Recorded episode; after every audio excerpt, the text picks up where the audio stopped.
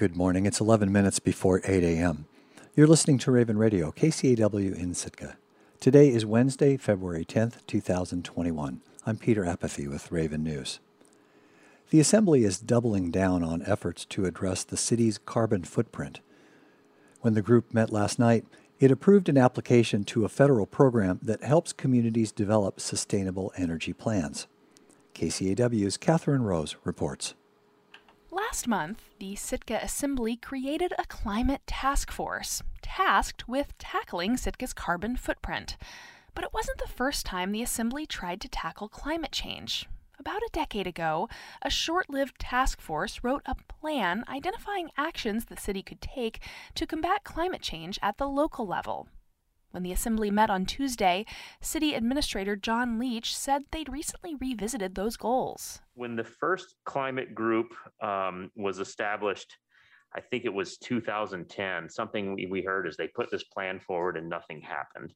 Um, and I want to provide you and the public with some numbers. One of the goals in the 2010 plan was to reduce greenhouse gas emissions put off by the city's vehicles and facilities by 25% by 2020. Leach said an electric department staffer recently discovered that they'd exceeded the old task force's goals by quite a bit. Right now, on our own, by implementing a um, our interruptible power program, um, our total reduction from municipal buildings and vehicles is 2,407 tons of CO2. That equates to a 64% reduction. The city staffer had gathered the new data to bolster the city's application to a program backed by the Department of Energy. The National Renewable Energy Lab partners with cities for over a year to develop community driven plans around sustainable energy. Leach and Utility Director Scott Elder were seeking the Assembly's approval to apply. Elder said if the city was accepted into the program, the lab would provide experts to help develop a strategy around renewable energy at no cost beyond city staff time. Leach said there was considerable public support for the application, and most Assembly members were on board. Member Valerie Nelson said that she would approve it as long as it didn't come with any unanticipated costs. If staff comes back and says, we need an extra body, um, then I'll be having second thoughts if I'm still seated at this table. Member Thor Christianson hoped the program could save the city money in the long run. And I don't see how it can hurt us really by trying to better identify ways we can be more efficient. Quite often, the the more ecologically sound decision is more efficient and saves us money in the long run. The Assembly approved the application to the program. Utility Director Elder said they should hear back about whether they were accepted within a month. Reporting in Sitka, I'm Katherine Rose. A network failure on Monday evening has rendered the Coast Guard's emergency VHF radio channel unreliable across much of southeast Alaska. Coast Guard Commander Lyle Kessler says mariners on Channel 16 may have trouble getting through to watchstanders. So if you're out on the water um, in one of these areas where we're supposed to have coverage, and if the tower is down, and you try to call us on 16, basically the tower will not relay the message back to us. Five VHF repeaters have been down this past year, but this latest issue with AT&T's microwave network has also knocked out additional towers near Juneau and Ketchikan. Kessler says even VHF towers that are functioning are only broadcasting intermittently. Now some of the towers they'll they'll go down for anywhere from a few, a few seconds to a few minutes, then come back up, um, and they'll experience those outages, you know, throughout the day. Um, and then they, we also have the towers that have been down for some time that uh, from the previous issues. The Coast Guard is advising mariners to carry an alternative means for sending distress calls. That ranges from an emergency position indicated re- radio beacon, or EPIRB, satellite phone, or even a conventional cell phone. Those on the water are asked to monitor channel, channel 16 and relay any unanswered calls for assistance to the Coast Guard. Sector Juneau Command Center's number is 907 463 2980. The Sitka School Board is not backing away from its decision to ask the Sitka Tribe of Alaska to help rename Baranof Elementary School, despite some public opposition.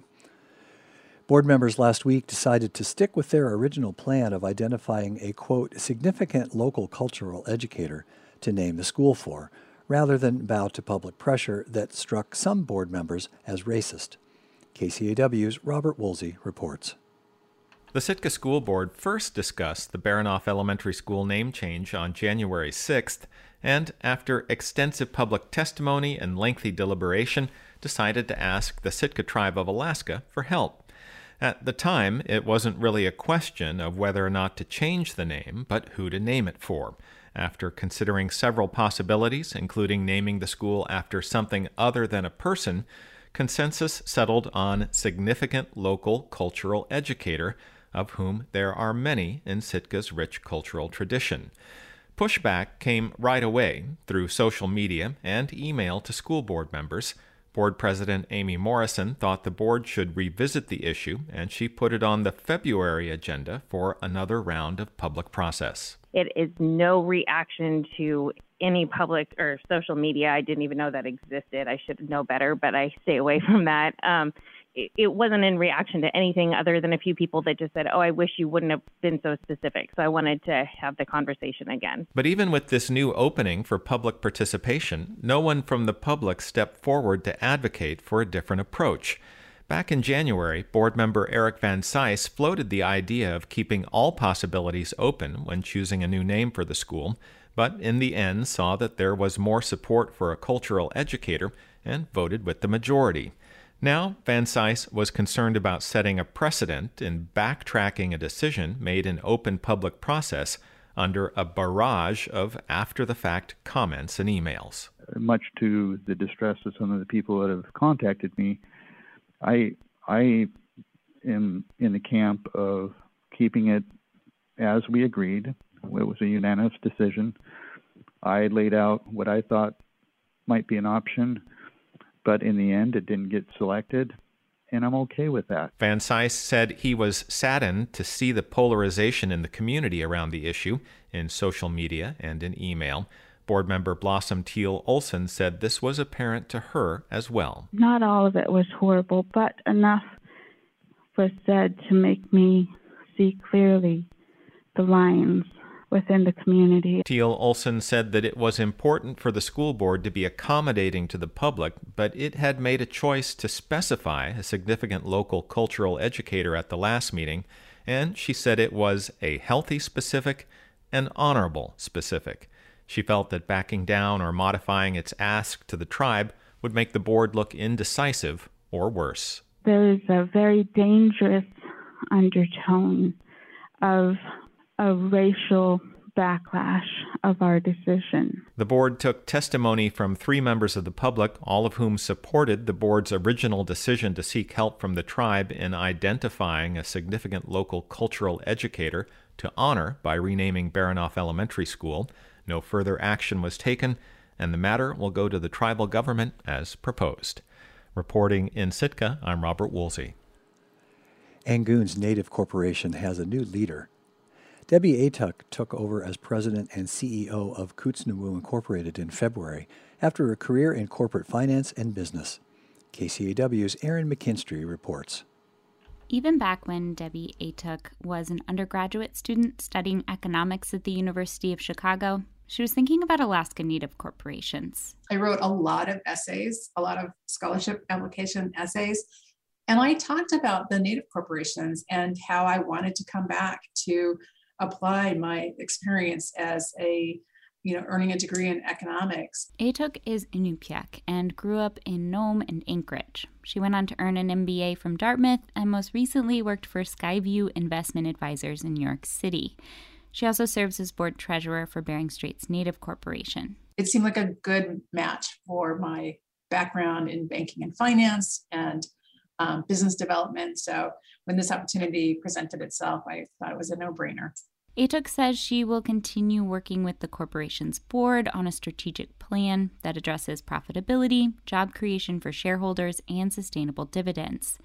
She also hopes to create opportunities for shareholders to engage with leadership. One idea is to host presentations over video conferences where shareholders can submit comments. I think about these native corporations as family owned businesses. It's like a very, very large extended family. Not that everybody is related, but you know, at some point they are. so they have a shared asset and they feel really strongly about it. And uh, I want to make sure that they feel like they their concerns are heard and addressed.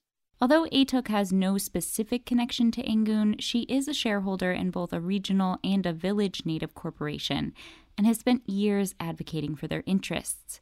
She first met Kootznoowoo board chair Melissa Kookesh while advocating in Congress for village native corporation projects around energy, alternative energy, and infrastructure, including Angoon's Thayer Creek Hydro Project, which would replace the town's diesel generators. I'm really proud of how well the Alaska Native corporations have done by and large by diversifying um, away from natural resources and increasing their business lines beyond uh, just extractive businesses, although I'm fine with the corporations making the decisions that they make for their shareholders, as long as the shareholders have a voice in it. Kootznoowoo Incorporated is headquartered in Juneau and represents approximately 1,100 shareholders. Atuk says she looks forward to meeting them in person once the risk from COVID 19 subsides. Reporting in Sitka, I'm Erin McKinstry.